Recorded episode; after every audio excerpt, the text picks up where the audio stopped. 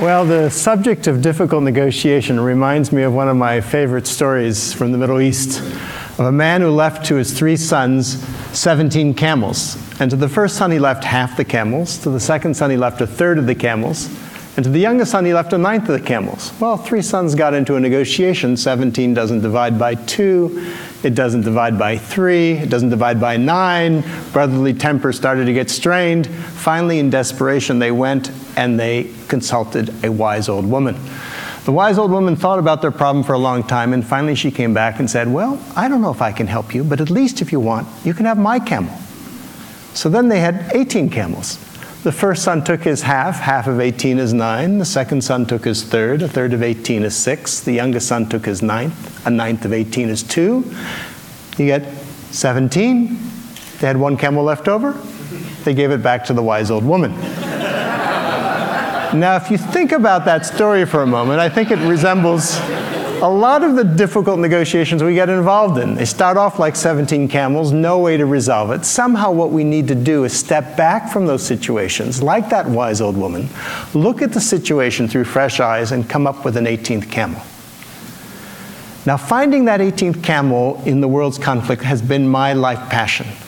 I basically see humanity a bit like those three brothers. We're all one family. We know that scientifically. Thanks to the communications revolution, all the tribes on the planet, all 15,000 tribes, are in touch with each other. And it's a big family reunion. And yet, like many family reunions, it's not all peace and light. There's a lot of conflict. And the question is how do we deal with our differences? How do we deal with our deepest differences given the human propensity for conflict and the human genius at devising weapons of enormous destruction? That's the question.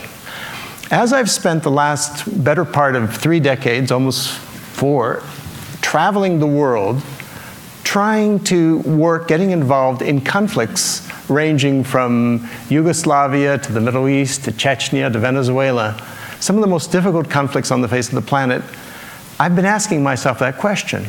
And I think I've found, in some ways, what is the secret to peace. It's actually surprisingly simple. It's not easy, but it's simple. It's not even new. It's maybe our, one of our most ancient human heritages. The secret to peace is us. It's us who act as a surrounding community around any conflict who can play a constructive role. Let me give you just a story, an example. About 20 years ago, I was in South Africa working with the parties in that conflict, and I had an extra month, so I spent some time living with several groups of San Bushmen. I was curious about them, about the way in which they resolve conflict. Because after all, they're within living memory, they were hunters and gatherers living pretty much like our ancestors lived for maybe 99% of the human story. And all the men have these poison arrows that they use for hunting, absolutely fatal. So, how do they deal with their differences? Well, what I learned is whenever tempers rise in those communities, someone goes and hides the poison arrows out in the bush. And then everyone sits around in a circle like this, and they sit and they talk. And they talk. It may take two days, three days, four days, but they don't rest until they find a resolution, or better yet, a reconciliation. And if tempers are still too high, then they send someone off to visit some relatives. There's a cooling off period. Well, that system is, I think, probably the system that kept us alive to this point, given our human tendencies. That system I call the third side. Because if you think about it, normally when we think of conflict, when we describe it, there's always two sides. You know, it's Arabs versus Israelis, labor versus management, husband versus wife, Republicans versus Democrats. But what we don't often see is that there's always a third side. And the third side of the conflict is us. It's the surrounding community, it's the friends, the allies, the family members, the neighbors. And we can play an incredibly constructive role. Perhaps the most fundamental way in which the third side can help is to remind the parties of what's really at stake you know, for the sake of the kids, for the sake of the family, for the sake of the community, for the sake of the future, let's stop fighting for a moment and start talking. Because the thing is, when we're involved in conflict, it's very easy to lose perspective. It's very easy to react. Human beings, we're reaction machines. And as the saying goes, when angry, you will make the best speech you will ever regret. and so the third side reminds us of that. The third side helps us go to the balcony, which is a metaphor for a place of perspective where we can keep our eyes on the prize. Let me tell you a little story from my own negotiating experience. Some years ago, I was involved as a facilitator in some very tough talks between the leaders of Russia and the leaders of Chechnya. There was a war going on, as you know. And we met in The Hague, in the Peace Palace, in the same room where the Yugoslav War Crimes Tribunal was taking place. And the talks got off to a rather rocky start when the vice president of Chechnya began by pointing at the Russians and said, You should stay right here in your seats because you're going to be on trial for war crimes. And then he went on, and he turned to me and said, You're an American. Look at what you Americans are doing in Puerto Rico. And my mind started racing. Puerto Rico, what do I know about Puerto Rico? I started reacting. But then I tried to remember to go to the balcony. And then when he paused and everyone looked at me for a response, from a balcony perspective, I was able to thank him for his remarks and say, I appreciate your criticism of my country, and I take it as a sign that we're among friends and can speak candidly to one another. And what we're here to do is not to talk about Puerto Rico or the past. We're here to do just to see if we can figure out a way to stop the suffering and the bloodshed in Chechnya. The conversation got back on track. That's the role of the third side is to help the parties go to the balcony. Now let me take you for a moment to what's widely regarded as the world's most difficult conflict, and the most impossible conflict is the Middle East. Question is, where's the third side there? How could we possibly go to the balcony? Now, I don't pretend to have an answer to the Middle East conflict, but I think I've got a first step, literally a first step, something that any one of us could do as third siders. Let me just ask you one question first. How many of you in the last years have ever found yourself worrying about the Middle East and wondering what anyone could do? Just, just out of curiosity, how many of you? Okay, so the great majority of us. And here, it's so far away. Why do we pay so much attention to this conflict?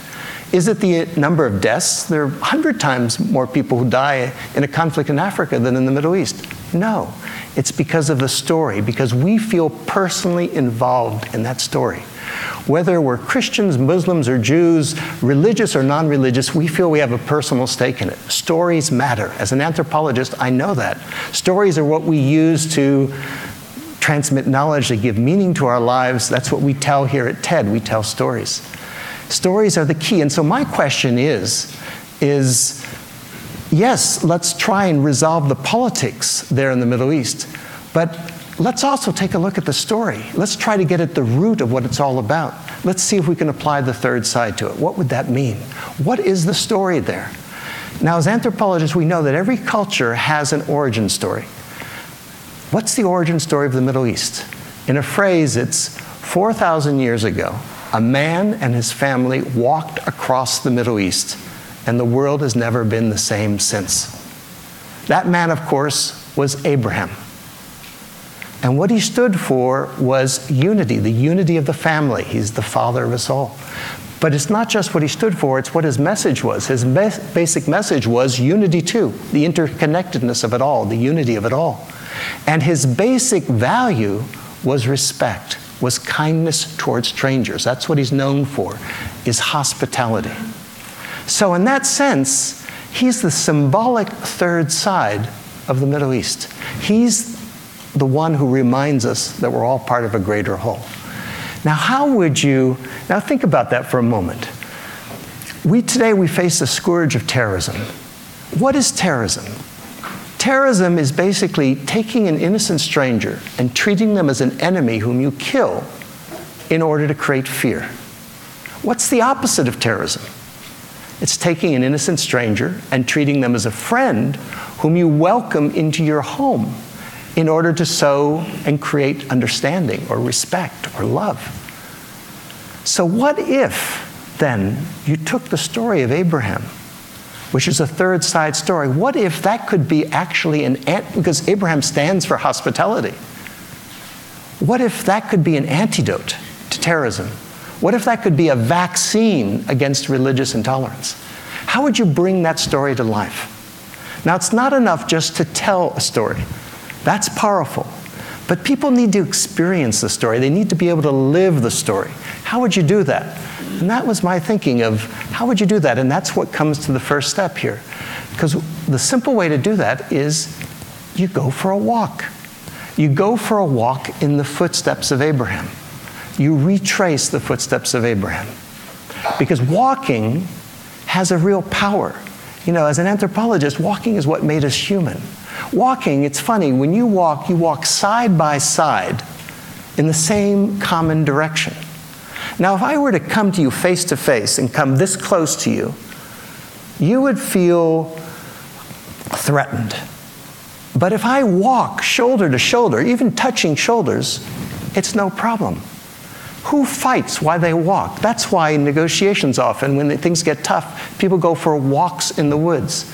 So the idea came to me of what about inspiring a path, a route? Think the Silk Route, think the Appalachian Trail that followed in the footsteps of Abraham. People said, that's crazy, you can't. You can't retrace the footsteps of Abraham. It's too insecure. You got to cross all these borders. It goes across 10 different countries in the Middle East because it unites them all. And so we studied the idea at Harvard. We did our due diligence. And then a few years ago, a group of us, about 25 of us from 10 different countries, decided to see if we could retrace the footsteps of Abraham, going from his original birthplace in the city of Urfa in southern Turkey, northern Mesopotamia, and we then took a bus and took some walks and went to Haran, where in the Bible he sets off on his journey. Then we crossed the border into Syria, went to Aleppo, which turns out is named after Abraham. We went to Damascus, which has a long history associated with Abraham. We then came to northern Jordan, to Jerusalem, which is all about Abraham, to Bethlehem, and finally to the place where he's buried in Hebron. So effectively, we went from womb to tomb. We showed it could be done. It was an amazing journey. Let me ask you a question. How many of you have had the experience of being in a strange neighborhood or strange land, and a total stranger, perfect stranger, comes up to you and shows you some kindness, maybe invites you into their home, gives you a drink, gives you a coffee, gives you a meal? How many of you have ever had that experience? That's the essence of of the Abraham path. that's what you discover as you go into these villages in the Middle East where you expect hostility, and you get the most amazing hospitality, all associated with Abraham. In the name of Father Ibrahim, let me, let me offer you some food. So, what we discovered is that Abraham is not just a figure out of a book for those people, he's alive, he's a living presence. And to make a long story short, in the last couple of years now, thousands of people have begun to walk parts of the path of Abraham in the Middle East, enjoying the hospitality of the people there. They've begun to walk in Israel, in Palestine, in Jordan, in Turkey, in Syria. It's an amazing experience. Men, women, young people, old people, more women than men, actually, interestingly. For those who can't walk, uh, who are unable to get there right now, people started to organize walks in cities, in their own communities. In Cincinnati, for instance, they organized a walk from a church to a mosque to a synagogue and then all had an Abrahamic meal together. It was Abraham Path Day.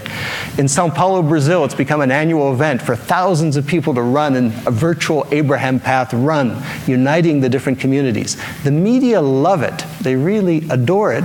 They lavish attention on it uh, because it's visual and it spreads the idea, this idea of Abrahamic hospitality, of kindness towards strangers.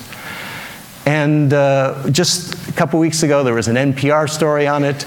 Uh, last month, there was a, a, piece in the, in the Guardian, uh, in the Manchester Guardian, uh, about it, two, two whole pages.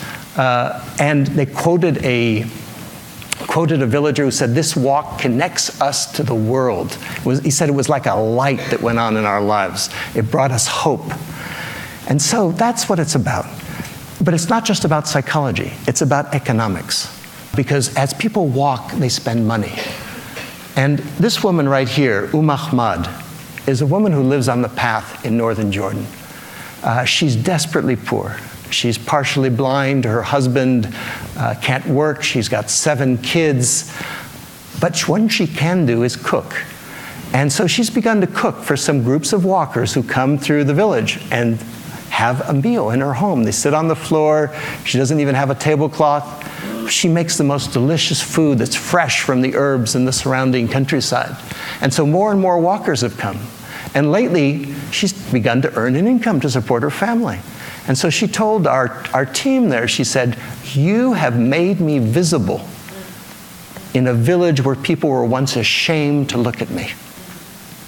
That's the potential of the Abraham Path. There are literally hundreds of those kind of communities across the Middle East, across the path.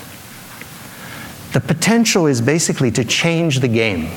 And to change the game, you have to change the frame, the way we see things, to change the frame from hostility to hospitality, from terrorism to tourism. And in that sense, the Abraham Path is a game changer.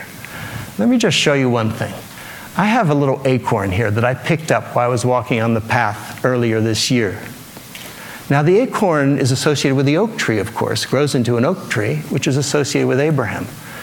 The path right now is like an acorn, it's still in its early phase. What would the oak tree look like? Well, I think back to my childhood, a good part of which I spent after being born here in Chicago, I spent in Europe. If you had been in the ruins of, say, London in 1945 or Berlin, and you had said, 60 years from now, this is going to be the most peaceful, prosperous part of the planet, people would have thought you were certifiably insane.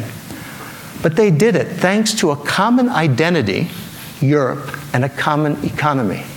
So, my question is if it could be done in Europe, why not in the Middle East? Why not, thanks to a common identity, which is the story of Abraham, and thanks to a common economy that would be based in good part on tourism? So, let me conclude then by saying that in the last 35 years, as I've worked in some of the most dangerous, difficult, and intractable conflicts around the planet, I have yet to see one conflict that I felt could not be transformed. It's not easy, of course, but it's possible. It was done in South Africa, it was done in Northern Ireland, it could be done anywhere. It simply depends on us. It depends on us taking the third side.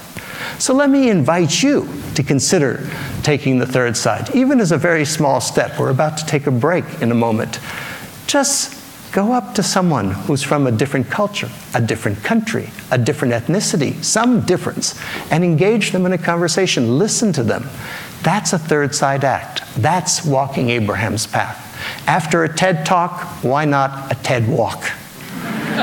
so let me just leave you with three things. One is the secret to peace is the third side. The third side is us. Each of us, with a single step, can take the world, can bring the world a step closer to peace. There's an old African proverb that goes When spider webs unite, they can halt even the lion. If we're able to unite our third side webs of peace, we can even halt the lion of war. Thank you very much.